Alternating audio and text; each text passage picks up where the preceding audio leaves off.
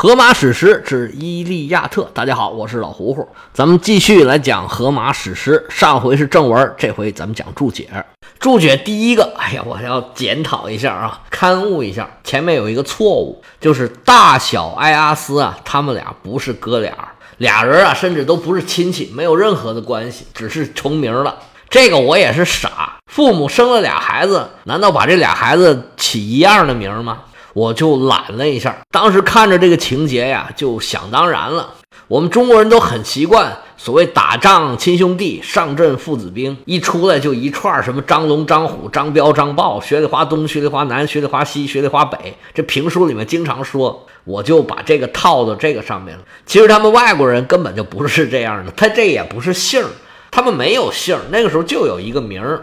到现在啊，这个西方人看待这个姓名啊，也没有我们中国人这么严肃。有的非常重视自己的传承，重视自己的姓儿的；有的根本就完全不重视，改名啊就跟吃饭一样，不当回事儿。他们这种只有名儿怎么区分呢？他就讲他父亲是谁。我们这书里面经常讲，我们开篇第一句歌唱吧女神，然后接着就是裴留斯之子阿基里斯的愤怒。这阿基里斯就是名，这裴留斯也是名。他之子，他就是小明之子小刚。他们在这个时代啊，就是这么取名的。埃阿斯在当今社会更广为人知的一个名字呢，应该叫阿贾克斯。他是荷兰的一支足球队儿，哎，这个豪门球队啊，非常厉害，出了无数个球星。克鲁伊夫就是从那儿出来的，现在仍然是非常强大的一支荷兰的豪门球队。他以非常厉害的这个青训体系而著称的，因为不同语言、不同读音，才有这个阿贾克斯的这个名字。而阿贾克克斯那个队徽上面有一个希腊。勇士正是埃阿斯，是一个巨人，大高个儿的形象。还有一个阿贾克斯呢，是一种数据交换方式，主要是互联网上用的。它这个呢，就是赶巧了，是四个词儿。拼起来刚好是 A J A X，那么就把这种数据交互方式称为阿贾克斯。这个跟我们说这个埃阿斯啊就没什么关系。埃阿斯在希腊语里面有一点老鹰的这个雄鹰这个意思，那这个名多好听啊，是吧？叫雄鹰，所以呢才会有不同的人，更多的人愿意起这个名字，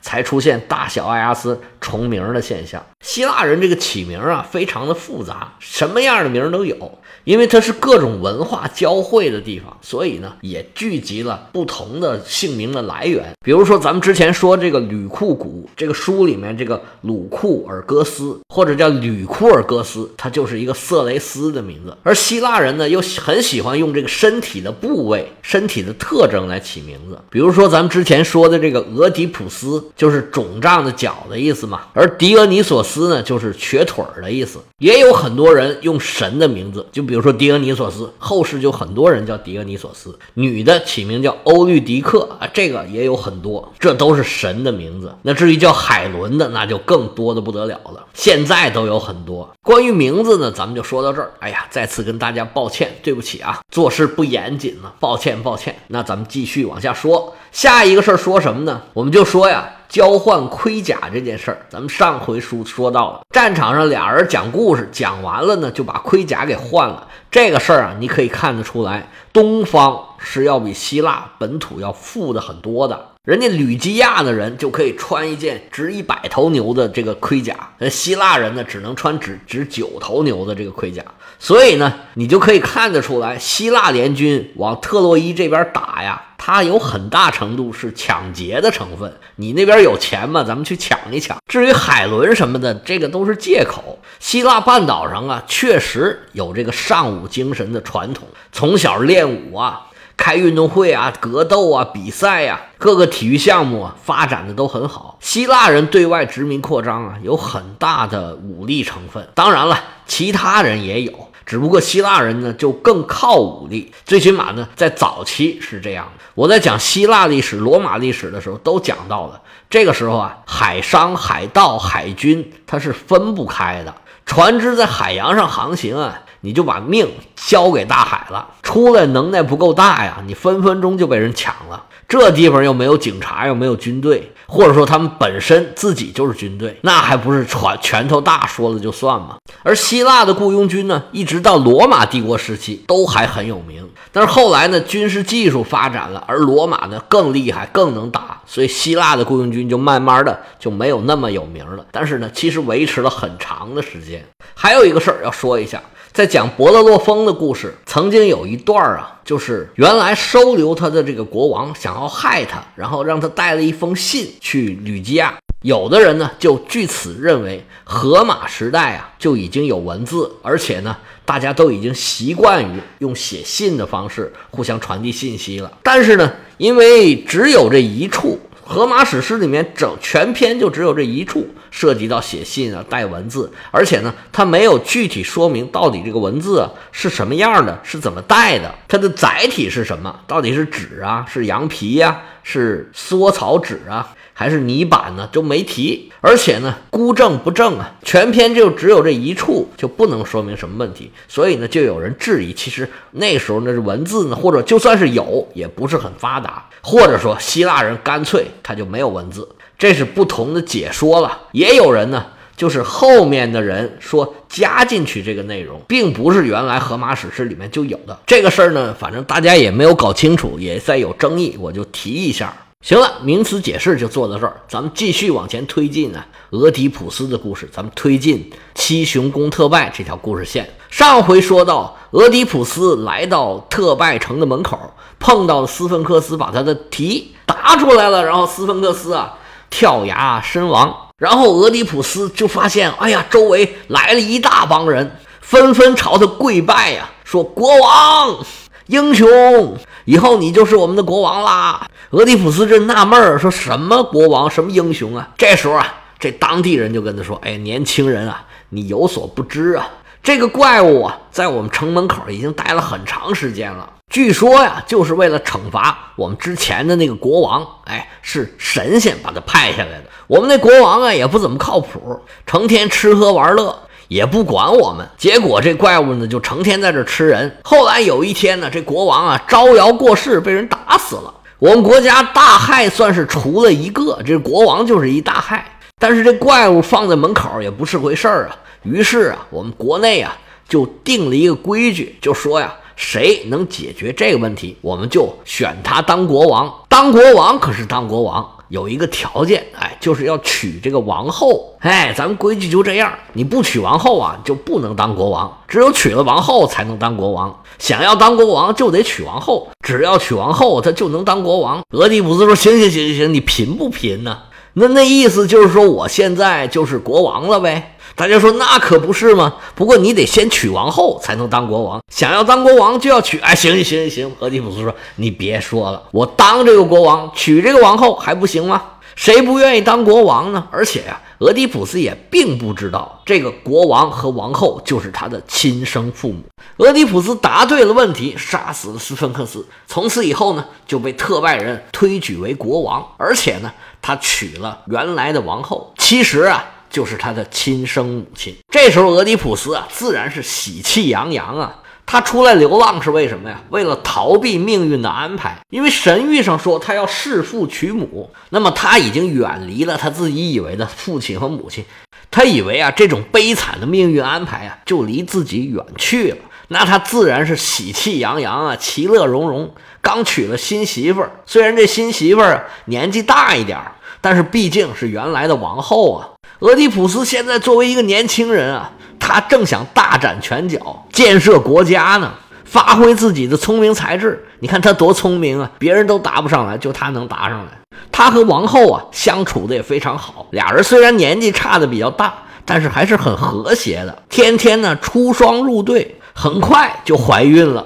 结果是生了一个又一个，生了一个又一个。一共生了四个孩子，两儿两女。俩儿子，一个叫波吕尼克斯，一个叫厄特俄克勒斯；两个女儿，一个叫安提戈涅，记住这个名字。还有伊斯莫涅。俄狄浦斯正在享受自己的幸福生活，城邦也在他的统治之下是欣欣向荣，一切都好像非常的好，非常的顺利。突然有一天，哎呀，出事儿了！这城里呀，就一个个咳嗽的、发烧的，就动不了了，越来越多。开始大家还都不当回事儿。觉得就是普通的得个小病嘛，算什么呀？但是得病的人是越来越多，而且呀，这病啊治不好，逐渐逐渐就开始有人死了。这死的人是越来越多，这瘟疫啊就开始席卷全国。这瘟疫一来啊，全国的人都没法干活了，紧跟着就是饥荒。俄狄浦斯眼见着自己好好的王国呀，现在是一塌糊涂啊，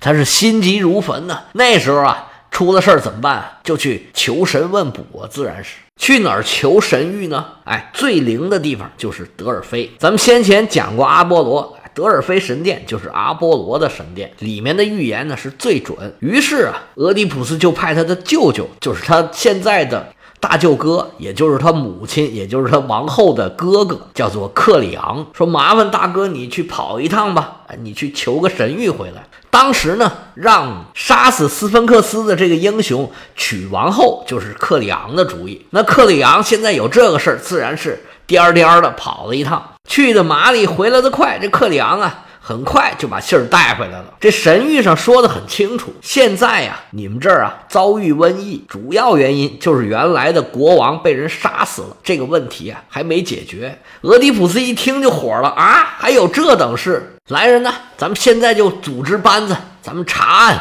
看看到底是谁杀了前国王。咱们把这事儿解决，哎，瘟疫就可能平息了。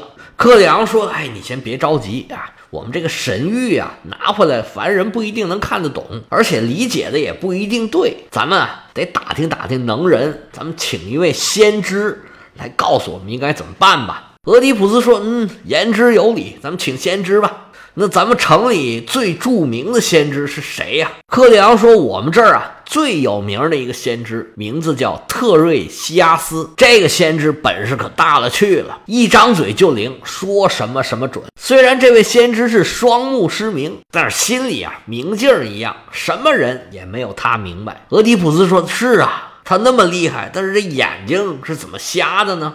克里昂说：“这事儿说起来可就深喽，他双目失明啊。”是跟这两位主神宙斯和赫拉的一个赌赛有关系。话说啊，有一天宙斯和赫拉俩人啊，这个夫妻生活呀不是很痛快，可能宙斯干什么太累了，而这个表现的不太好。这赫拉就抱怨说：“你们这些男的呀，没一个好东西，就顾着自己痛快，哎，也不管我们。”宙斯说：“没有啊，我看你也挺开心的呀。”赫拉说：“胡说，你们太爽了，我们就很难。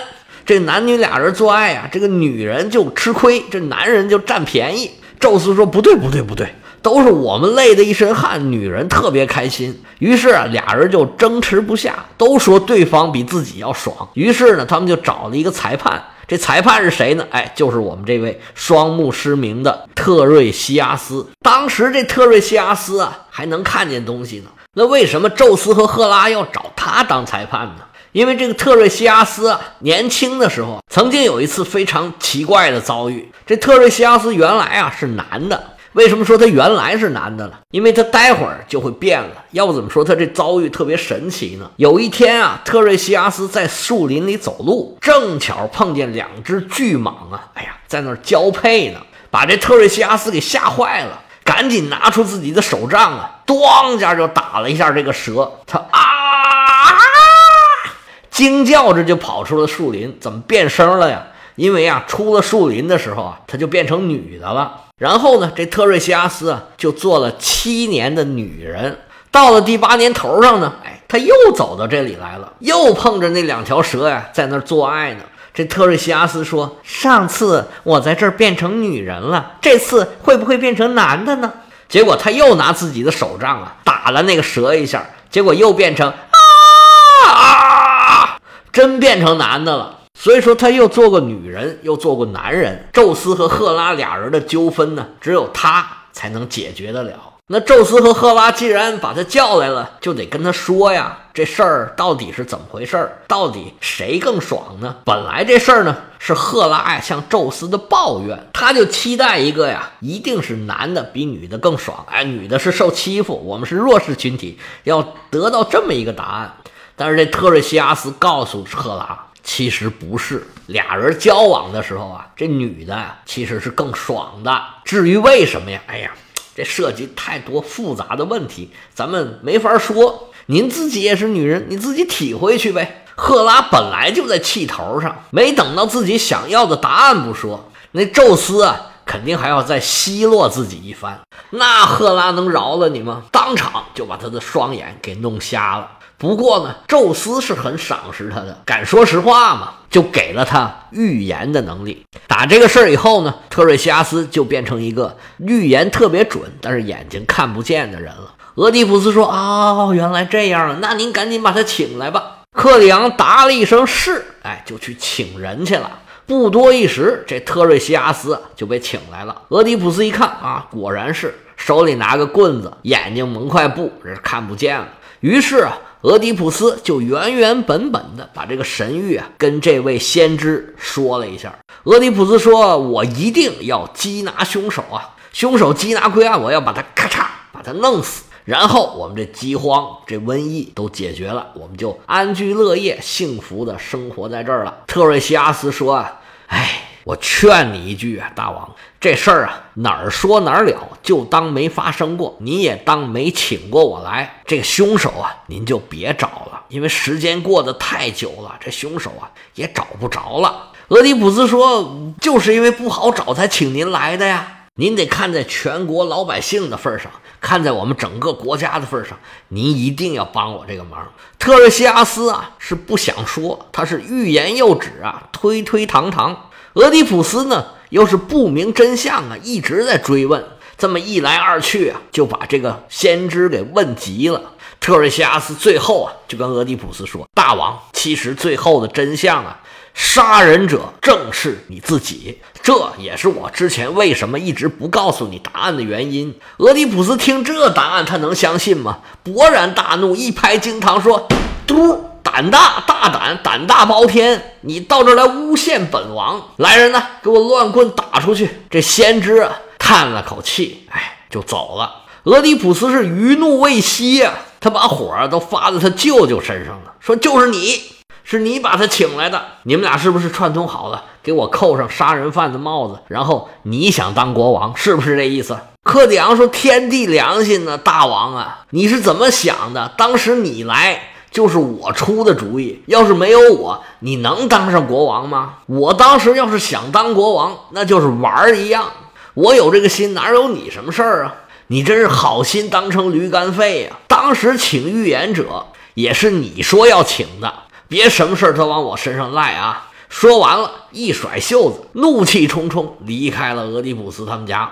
这时候王后啊。上来安慰俄狄浦斯说：“大王，您消消气儿，没事儿，没事儿的。这些预言家呀，有时候就胡说八道。我年轻的时候啊，也有一个预言家说，我们原来那国王啊，要死在他儿子的手里。但是我儿子是出生没多久就已经死了，怎么可能发生这种事儿呢？所以有时候这预言家也是胡说八道，别听他们的。”俄狄浦斯听了这话呀，心里就有点二乎，说：“哎，这预言怎么跟我那预言那么像呢？”但是啊，还没来得及深想，这边啊就有人通风报信，说您父亲呢去世了，叫您回去继承王位呢。